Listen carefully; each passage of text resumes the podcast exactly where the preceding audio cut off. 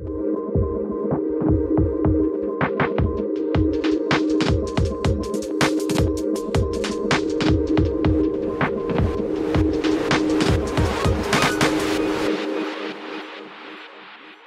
июне произошло много всего интересного, и мы будем это обсуждать и влияние этих событий. Как обычно, посмотрим на изменения активов за месяц основных. Мы это сделаем очень быстро, потому что будем более детально по ходу разговора э, эти графики рассматривать. Доллар сильный месяц в июне, опять мы выше 92. Этому есть причины, мы их обсудим позже.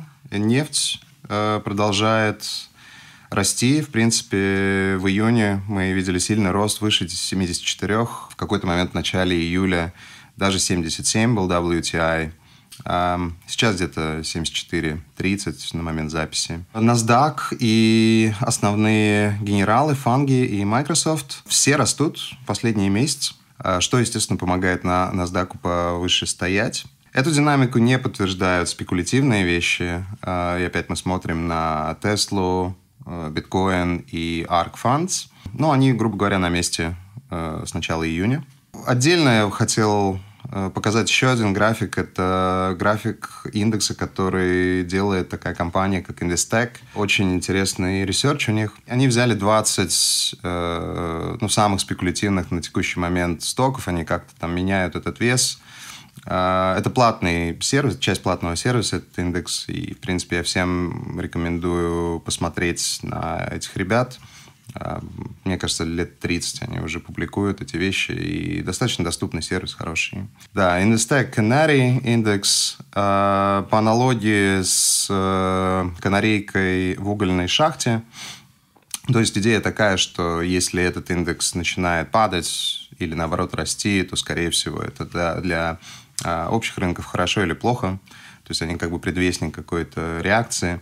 Ну и видно, что он э, вообще не падает. А, опять этот спекулятивный момент на рынке есть. У золота был тоже после очень сильного э, мая, июнь был такой же плохой. То есть мы продолжаем консолидировать около этих 1800-1900. По золоту конкретно у меня ощущение, что это просто консолидация. Мы эти уровни видим с начала года. Чуть выше, чуть ниже, но особо ни роста, ни падения нет. Похожая история с серебром. Опять мы не смогли э, пробить вот это 28, остаться выше. А у этого есть, конечно, последствия. И волатильность по серебру э, опять низкая, никак, никакого, никакой активности на рынке, в принципе, такой серьезной нет. Ставки, опять же, мы вернемся к ним, но были значительные достаточно изменения кривой. Кривая стала более э, сжатой, можно так сказать. Э, ближние ставки немножко подросли, дальние э, достаточно сильно упали. Э, это все связано с Федеральным резервом и то, что они говорили. Также смотрим на индекс облигаций развивающихся стран. Э, он также высоко, как и был. Ну, наверное, этому не мешают падающие ставки дальние э, на трежерис. Основные позиции, которые нас интересуют, ну, явно этот график показывает, что у нас был не лучший месяц. Практически все активы ниже, чем были в начале июня. Особенно выделяется фонд золотодобытчиков GDX – он упал почти на 15%. 1 июня достаточно много.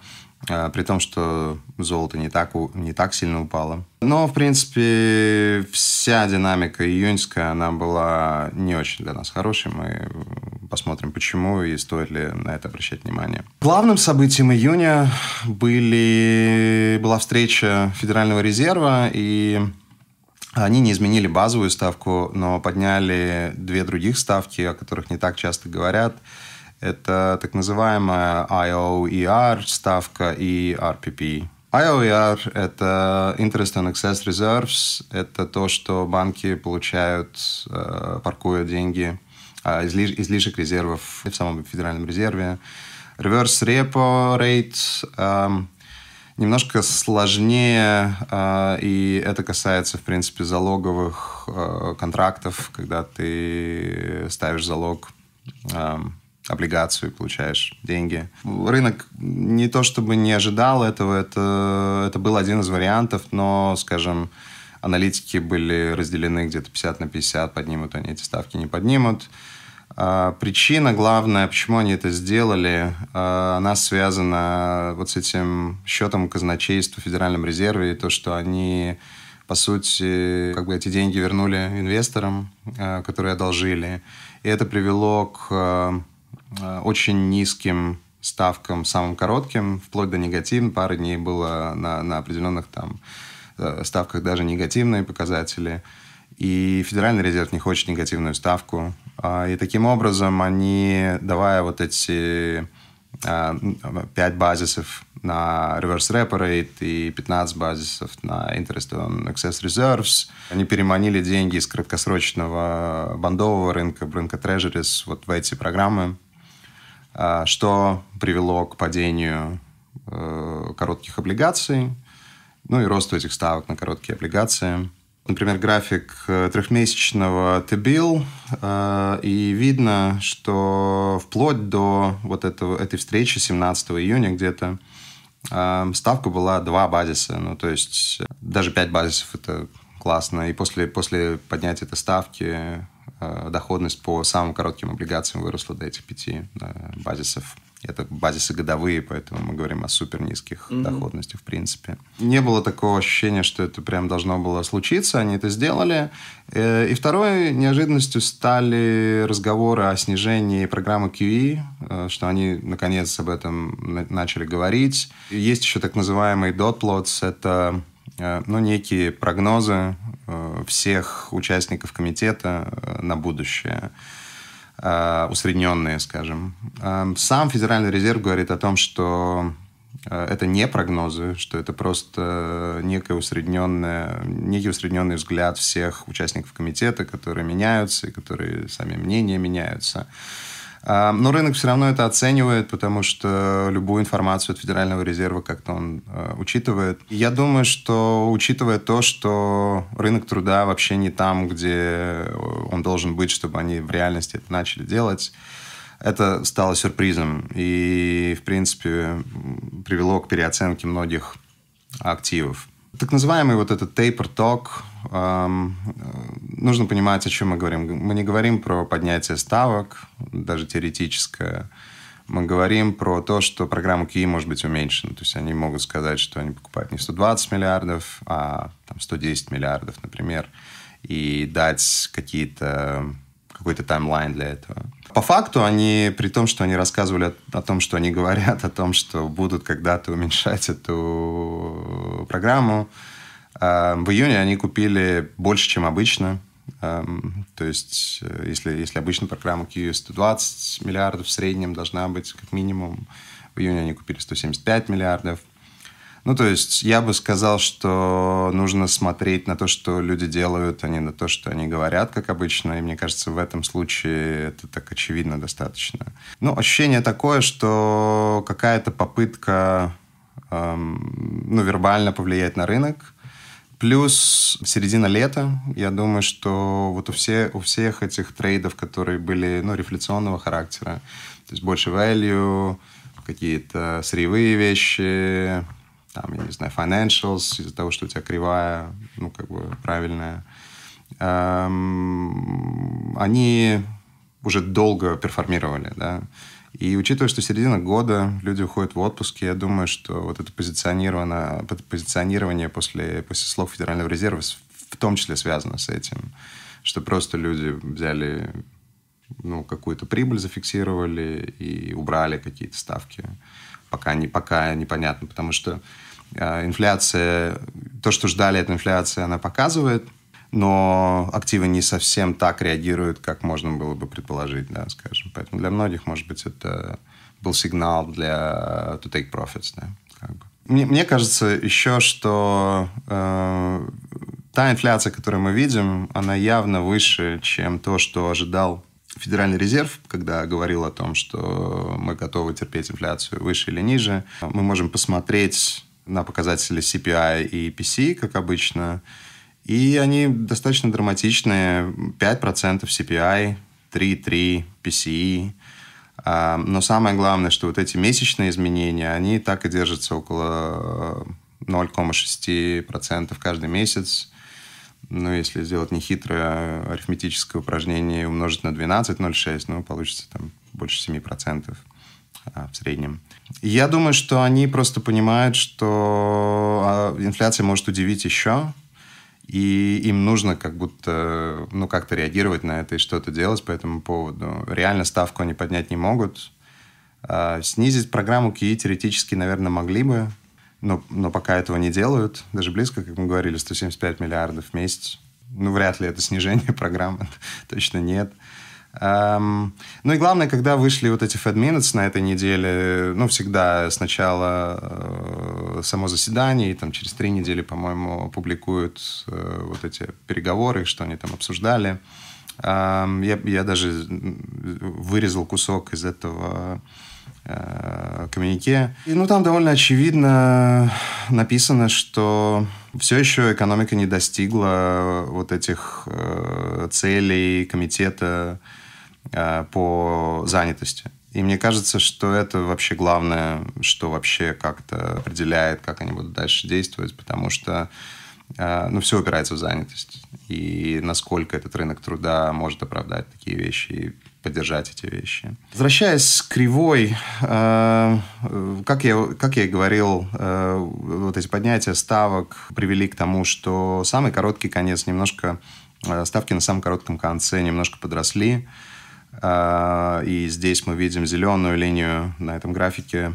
Ставка сегодняшняя и пунктирная это месяц назад, да, ставки, то есть на, по-моему, первое число, если я не ошибаюсь, или ровно месяц, наверное, ровно месяц назад. Ну и видно, что достаточно сильно упали ставки дальние, э, то есть 30-летняя почти 20, 20 базисов потеряла. Э, лет пять назад это бы не было большим, большой историей, но долго было сильно меньше. И сейчас, э, ну, даже такие движения считаются достаточно большими. Семилетняя ставка меньше изменилась, 8 базисов всего, пятилетняя даже подросла. И мне кажется, что у этого есть последствия для всех остальных активов, потому что, ну, как мы говорили, э, если ставки падают дальние, то это, скорее всего, хорошо для технологических стоков, это не очень хорошо для банков, это плохо для value истории, сырьевых историй. И мне кажется, что изменение вот этой кривой приводит к каким-то изменениям на других активах. Мне кажется, что ошибка думать, что Федеральный резерв контролирует рынок ставок, то есть, ну, ясно, что они контролируют ближнюю ставку, э, и ясно, что своими покупками они искажают дальнюю ставку, потому что они все дальше уходят по кривой в своих покупках и, э, ну, как будто есть пол какой-то на дальних ставках.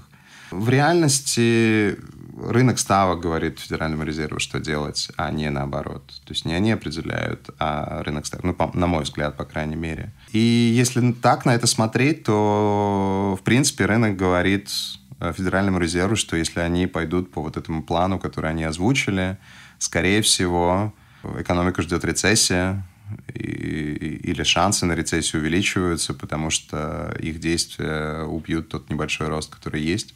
Или большой рост, ну как смотреть на это, смотря. Um, ну, это такой сигнал того, что это ошибка, может быть, да. Um, хотя это не очень подтверждает рынок акций, мы к этому еще вернемся. Еще хотел вернуться немножко к инфляции и к тому, что мы можем ждать в ближайшие месяцы. Следующие показатели будут на следующей неделе. Э, очень интересно на них будет посмотреть по одной простой причине.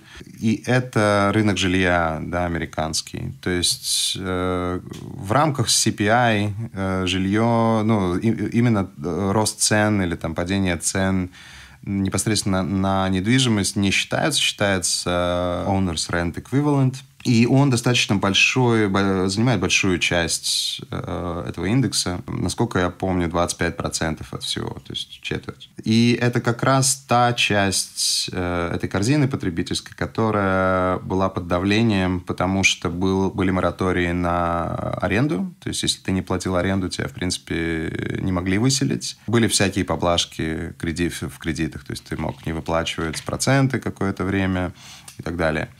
И эти моратории, они как бы истекают в июле, а, и уже есть признаки того, что аренда начинает расти. И просто может быть такое, что э, то, что раньше давило вниз на инфляцию, сейчас будет давить вверх. И мне интересна вот эта часть, да, насколько это будет отражено. Эм, не знаю, мне кажется, что довольно очевидно, что Федеральный резерв э, побаивается вот этой динамики и немножко хеджирует свои риски, ну и параллельно пытается вербально на эту кривую повлиять и э, узнать мнение рынка по поводу своих планов. Да, вот так бы я на это смотрел, потому что это как бы такой сигналинг. Все это э, приводит к возвращению реальных ставок на свои низы. Мы опять около 1%. Еще раз, это э, ставка по десятилетке. Мы на нее смотрим минус э, break-evens десятилетние. Ну, то, что мне кажется таким объективным мерилом рынка. И мы опять супер низко. Это должно быть позитивно для золота. Может быть, поэтому оно так сильно не падает. А серебро все-таки ну, больше индустриальный металл. Ну, не больше, в том числе индустриальный металл. А, и если появляются вопросы по поводу экономического развития, ну, наверное, оно должно падать больше. Хотел посмотреть на break-evens, на ожидание инфляции 2, 5 и 10 лет. Они на самом деле припали со своего пика в мае. Эм, но не так драматично, как можно было бы подумать, учитывая все это изменение кривой и, и так далее, что ФЭД будет бороться с инфляцией, и, ну, вот все эти вещи. То есть мы, в принципе, как были там 2,20, 2,60, э, так и остались. Но э, интересно будет вот следить за двухлетними этими брейкивенс, потому что они самые чувствительные к этим всем изменениям. И посмотрим, э, как, какая будет реакция на эти инфляционные данные на следующей неделе. Ну, хотел еще показать вот такой график, где десятилетние ставки по американскому госдолгу, японскому и немецкому. И, в принципе, эта динамика повсюду была за июнь. Э, везде ставки падали. Это не только американская история. Мне кажется, что это показывает на то, насколько важен американский потребитель для всего мира. То есть э, без вот этой динамики потребления американской, в принципе, у нас гарантированно будет рецессия. Я, я думаю, что спад общемировой. Если мы посмотрим на рынок акций американских, то он вообще не просирует какие-то проблемы впереди. Не знаю почему. Или бандовый маркет, бандовый рынок ничего не показывает на самом деле. Это просто ну, какие-то технические перестановки или там влияние Федерального резерва. Или еще не понял э, рынок акций, в чем проблема, есть, что есть проблема. Не знаю, мне кажется, нужно смотреть, потому что очень быстро все меняется. Я бы не делал каких-то выводов вот на основании одного месяца и вот этой первой реакции.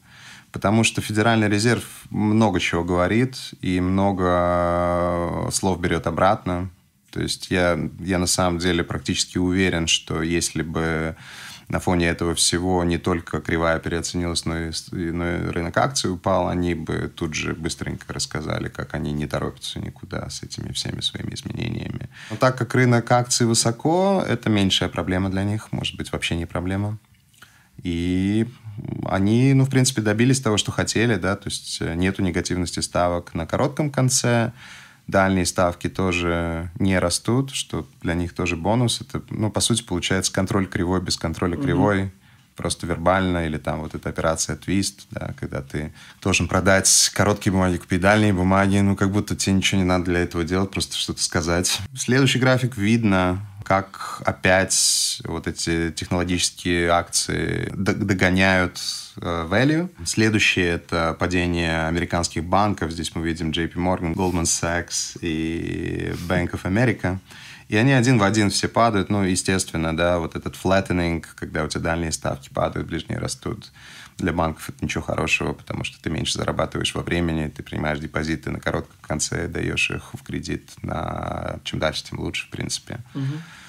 И вот этот флаттинг напрямую на них влияет. Один из активов, которому вообще все равно на, это, на эти все разговоры Федерального резерва, это нефть, которая опять же, очень важный элемент для инфляционных каких-то вещей. Но на самом деле и а, soft commodities, все индустриальные металлы, они тоже, а, не сказать, что прям сильно упали. они не так высоко. Здесь мы видим э, WTI, белая линия, и дальше это два индекса. Один soft commodities, но всякие сельскохозяйственные вещи в основном, и индустриальные металлы. И они пониже с начала июня, но не драматично, я бы сказал, flat. Да, то есть нету какого-то прям Э, большого падения. На что я хотел бы обратить внимание, это на соотношение нефти и доходности по десятилетке. И, ну, очевидно, вот здесь 2007 года этот график.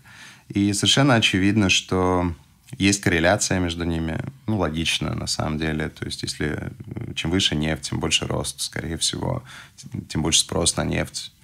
И все, что с этим связано, и ставка должна это просировать. И последние ну, я бы сказал, полгода, может быть, 4 месяца мы видим, ну, такую прям асимметричную динамику, да, то есть нефть растет, а доходности падают. Похожая история с несколькими другими. У меня нет графика соотношения золота к меди и десятилетки, но она похожая. То есть тоже логично, да, монетарный металл, индустриальный металл. И там есть корреляция между ними. А, но я сделал график а, Baltic Dry Index – а, и десятилетки, и там тоже, ну, тоже как бы, как будто они в разные стороны идут. То есть я бы сказал, что кто-то сильно не прав. Я, я не думаю, что такая динамика может продолжаться дальше, да, то есть э, и, и, и бесконечно. То есть или нефть должна упасть, или ставка должна подрасти. Я бы так на это смотрел. Кто не прав, я не знаю. Надеюсь, что мы правы. А, но, да, это вот такое ну, нетипичное, скажем, поведение активов. И это одна из причин, почему я думаю, что все-таки есть какие-то технические причины для вот этой переоценки ставок, а не эм, ну, какой-то разворот это или что-то такое. Продолжаются вот эти проблемы стагфляционные. Э, мне не очень нравится слово само, потому что оно ну, неправильно используется на самом деле. Но та, та идея, что цены растут, а производство и сервисная индустрия на месте. Еще раз мы смотрим ISM Manufacturing – цены растут, производства нет. И то же самое с сервисными индустриями, очень похожие с сервисными индустриями американскими, очень похожая динамика, где сам индекс активности даже падает, а вот эти prices paid остаются или высокими, или даже растут. А, при этом а, потребитель американский остается очень уверенный, естественно, учитывая, что рынок акций супер высоко и открывается экономика. А, но он настолько уверен, что взял очередной рекорд кредита потребительского. А, буквально, по-моему, вчера были цифры, опять все это увеличилось. То есть нету такого, что ну, потребление как-то прям умирает в Америке. Я бы не сказал. Другое дело, кто от этого получает бонусы. В этих перестановках, этих ротаций, из ротации в ротацию, да, вот эти все процессы, мне кажется, главный вопрос, который нужно себе задать, это, ну, вообще, насколько реалистично, что Федеральный резерв сделает то, что, о чем он говорит, о чем они там разговаривают.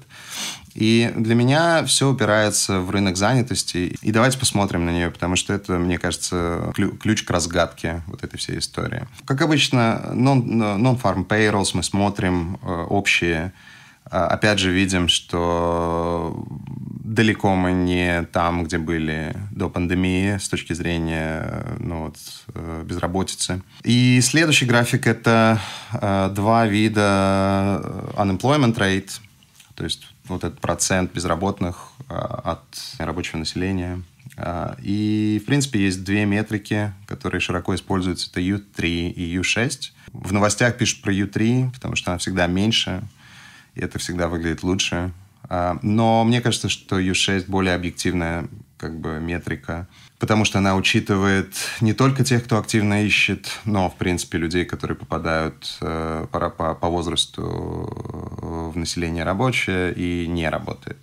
А кто-то объективно, кому-то объективно не нужно работать, но я не знаю, если человек фрилансер или инфлюенсер или там что-то такое, может быть, и так он зарабатывает деньги, ему ну, не нужно регистрироваться, и он не будет подавать на эм, какие-то jobless claims там, или что. Но вообще не считать этих людей тоже неправильно, поэтому, наверное, правда где-то посередине. И э, в Америке вот в, эту, в это рабочее население попадает 200 миллионов человек всех.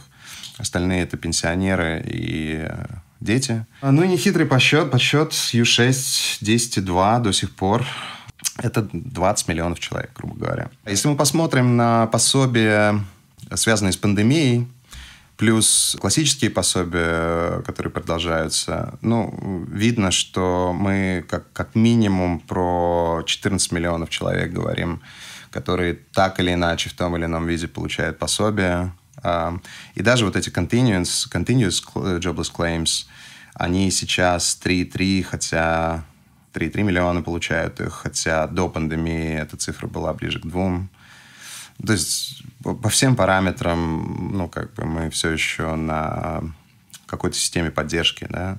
И это при том, что вакансии на своих рекордах. То есть есть 9,2 миллиона вакансий, 14 миллионов получают какие-то пособия, не идут работать. Просто у меня вопрос э, возникает, что произойдет, если завтра не будет этих пособий. Еще что связано с э, рынком занятости, вот опять этот график, который мне очень нравится, где мы видим доходы, расходы и розничные продажи. А, и мне это напоминает э, визит к кардиологу, когда тебе делают кардиограмму и ну или там, когда в кино показывают, как э, парамедики кого-то э, возвращают к жизни. И как будто вот током ударили, пошли тратить, все потратили, немножко замедление, опять током ударили, опять потратили. Мне кажется, что если убрать эти пособия не давать вот какие-то эти прямые чеки, то потребление будет падать. Особенно в свете вот этих инфляционных давлений, мне кажется, что это ну, довольно очевидно. И, в принципе, все упирается в это.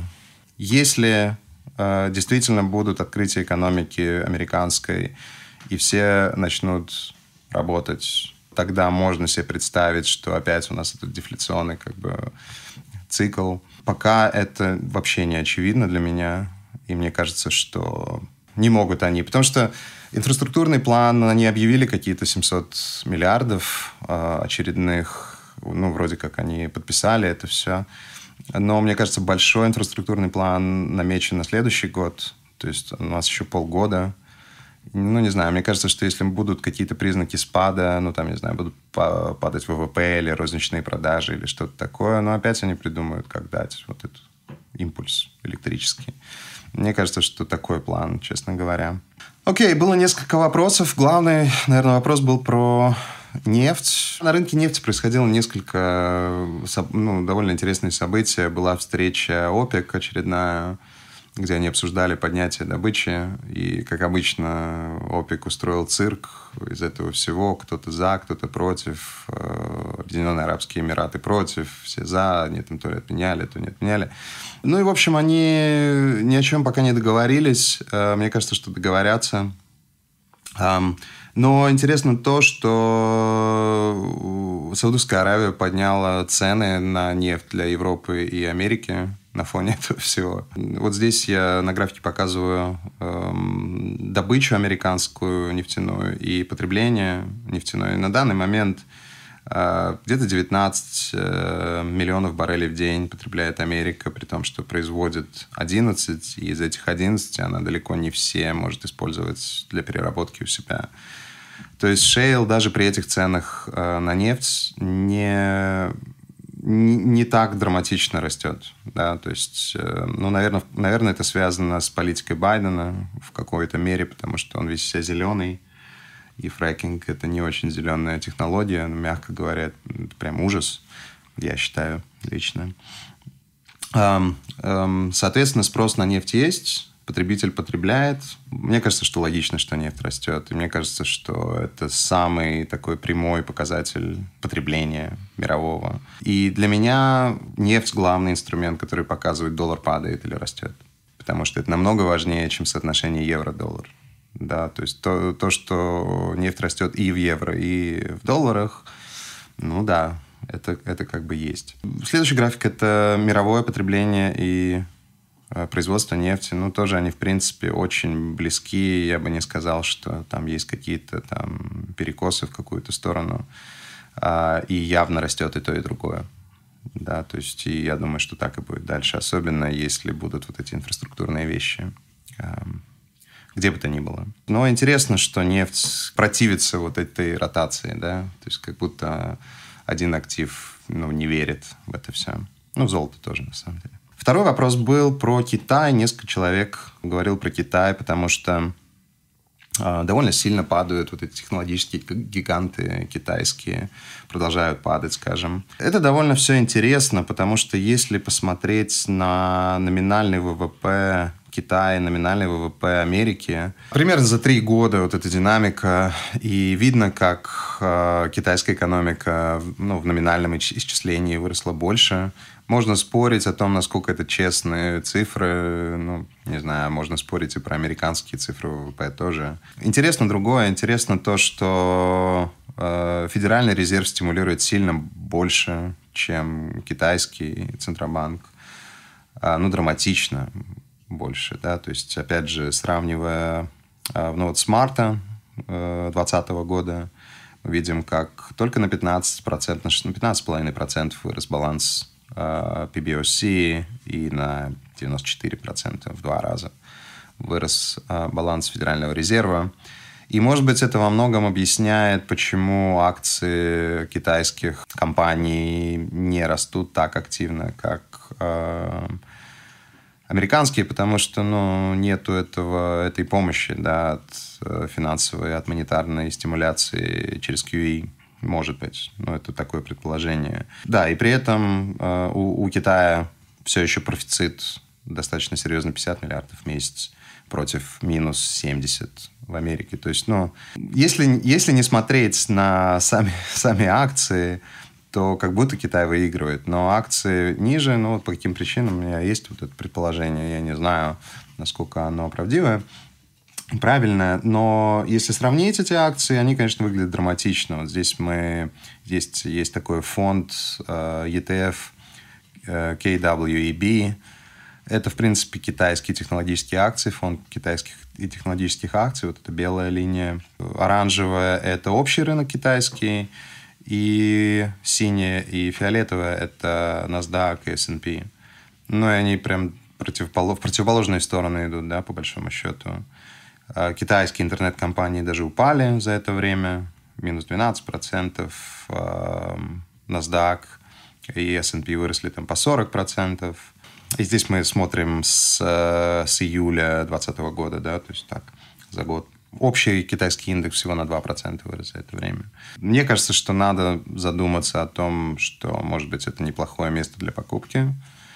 Эм, у нас есть э, технологические акции китайские, э, но очень мало. Но сейчас мы, в принципе, смотрим за этим, будем пристально смотреть за тем, что, может быть, будут возможности какие-то в этом всем. И можно посмотреть на доллар-юань еще. После укрепления, ну, тоже консолидируется немножко.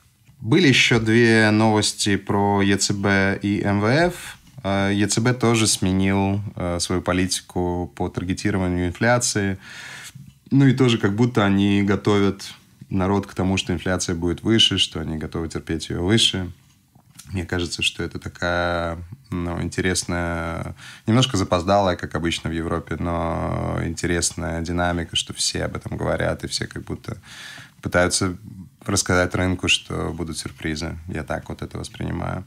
И второе, Международный валютный фонд э, наконец-то э, подтвердил э, вот эту эмиссию 6, 650 миллиардов долларов для помощи всяким развивающимся странам. И эти средства должны появиться у фонда к концу августа. Посмотрим. Очень надеюсь, что это поможет Аргентине и другим сложным, скажем, э, ну, госдолгу сложных стран. Мне кажется, что за этим тоже надо следить. Такой явный шаг к концу года, что-то, какие-то программы запустить. Посмотрим. Спасибо за внимание. Спасибо, что слушаете и обращаете внимание на наш подкаст. Надеюсь, что он вам полезен.